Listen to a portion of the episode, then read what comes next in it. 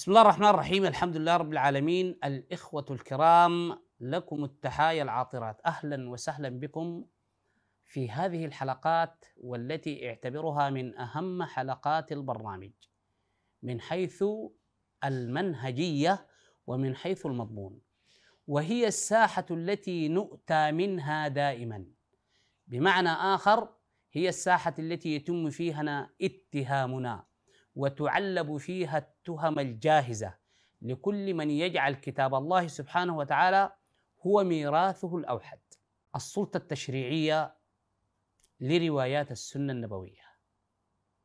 وكما ذكرت لكم، لأن هذه دراسة هذه القضية متعلقة عند العوام بالعاطفة والمشاعر، كونها تتحدث عن تفاعل النبي عليه الصلاة والسلام مع أفراد جيله، باعتبار أن أقواله باعتبار أن أقواله وأفعاله وتقريراته تم بها إفراغ القرآن الكريم من محتواه، وبالتالي هي مبينة للقرآن الكريم ومفسرة للقرآن الكريم وشارحة للقرآن الكريم.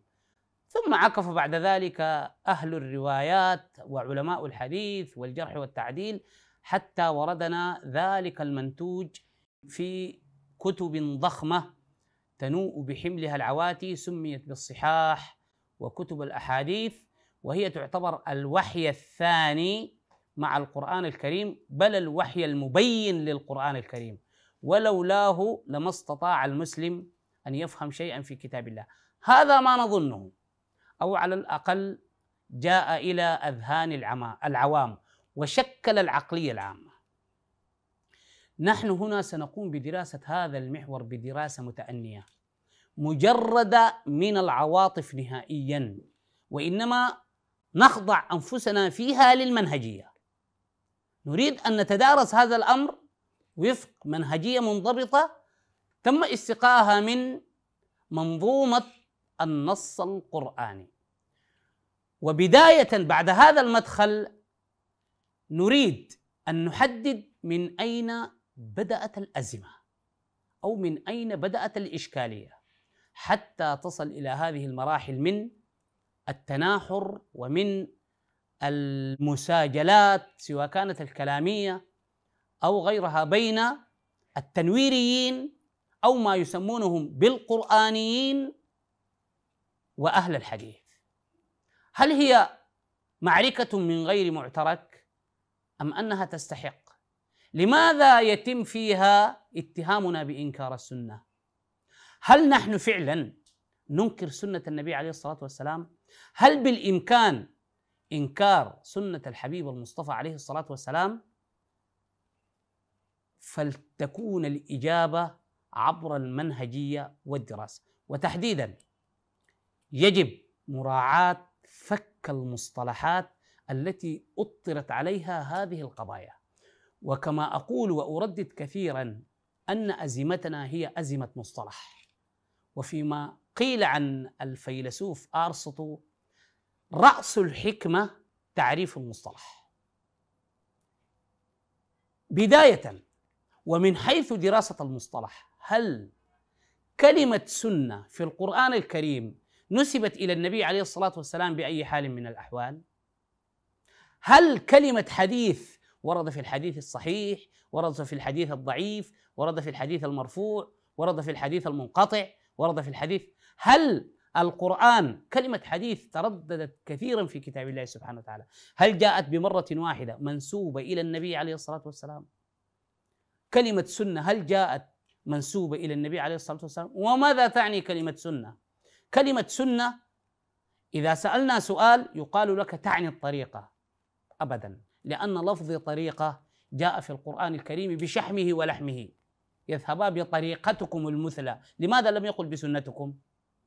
وإذا فسرنا كلمة سنة بمفهوم أنها الطريقة، سنقع في أزمة التطابق التي هربنا منها من بداية هذا البرنامج، حيث نحن ننفي مطلقا وجود التطابق، أي كلمتين في القرآن الكريم يختلفوا في اللفظ ومن ثم يتماثلان ويتطابقان في المعنى تطابقا تاما. ولكي نشرح مفهوم أي كلمة قرآنية، يجب أن يكون المفهوم عن طريق مصطلحات لم ترد في النص حتى لا نقع في التطابق. أمثل لكم، نحن نعرف التواضع.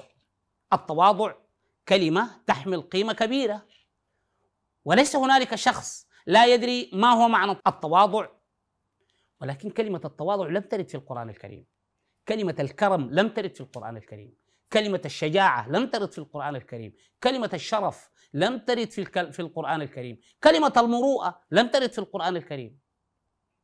معقول يا جماعة كتاب الله سبحانه وتعالى الذي جعله الله تبيانا لكل شيء ليست فيه دعوة للتواضع ولا للكرم ولا للشهامة ولا للمروءة؟ أم أنها ذكرت في النص ولكن بمصطلحات أخرى لا يدركها الكثيرون؟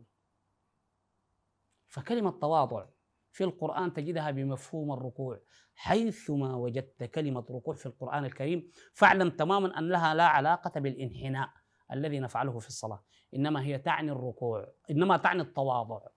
الذين يؤتون الزكاة وهم راكعون، في حد بيخرج زكاة أمواله وهو ما عارف أقول مدنجر متكي، كيف ينسجم هذا المعنى؟ يؤتون الزكاة وهم راكعون، يدفع لأنه يعلم أن هذا الحق هو من الله سبحانه وتعالى للسائل والمحروم، وبالتالي يؤتيه وهو متواضع.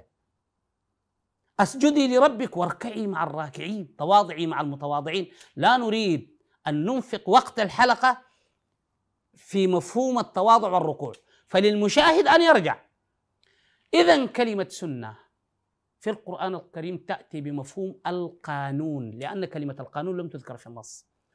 القانون الإلهي الثابت الذي لا يتبدل ولا يتغير ولا يتحول، ويقع أو يفعل متى متى ما توافرت أسبابه وحيثياته. هذا هو مفهوم كلمة سنة، ولذلك يقول سنة الله، سنة الذين خلوا من قبلكم، سنن الله. ونحن الآن نعبر نقول لك هذه سنة من سنن من سنن الله، إذا قانون من قوانين الله التي ضبط بها الوجود. مفهوم السنة يأتي بمعنى القانون، وطالما أن هذا القانون ثابت لا يتحول لا يتبدل لا يتغير لا يتبدل ولا يتغير، إذن لا يمكن القرآن أن ينسبها للنبي عليه الصلاة والسلام، لأن القول البشري يخضع لتغير الزمان والمكان. فالله سبحانه وتعالى عندما نسب مفهوم سنة لذاته، لأنه هو مطلق متعالي على قوانين الزمان والمكان، لا يحده ماض ولا مستقبل ولا حاضر، كل الزمن بالنسبة لله سبحانه وتعالى فهو مخلوق من مخلوقاته، ولذلك كلمة سنة لا يصح إلا أن تنسب لله. فلماذا نسبت كلمة سنة إلى النبي عليه الصلاة والسلام في أقواله وأفعاله بدلا من أن تنسب لله؟ ولماذا لم تنسب كلمة الحكمة إلى النبي عليه الصلاة والسلام مع أن الآيات في القرآن واضحة وضوح الشمس في رابعة النهار أن الحكمة هي الوظيفة الثانية للرسول صلى الله عليه وسلم بعد تلاوة الآيات، رسولا منهم يتلو عليهم آياته ويعلمهم الكتاب والحكمة؟ لماذا تم استبدال كلمة سنة التي نسبت لله، تم استبدالها فنسبت إلى النبي بدلا من أن تنسب له كلمة حكمة مع أنها واضحة في النص؟ هنا تكمن المؤامرة. ولكي تعلموا ما هو السبب، ألتقي بكم في الحلقة القادمة مواصلة هذا الموضوع الحساس والخطير، فابقوا معنا. إلى أن ألتقي بكم أترككم في حفظ الله ورعايته. السلام عليكم ورحمة الله تعالى وبركاته.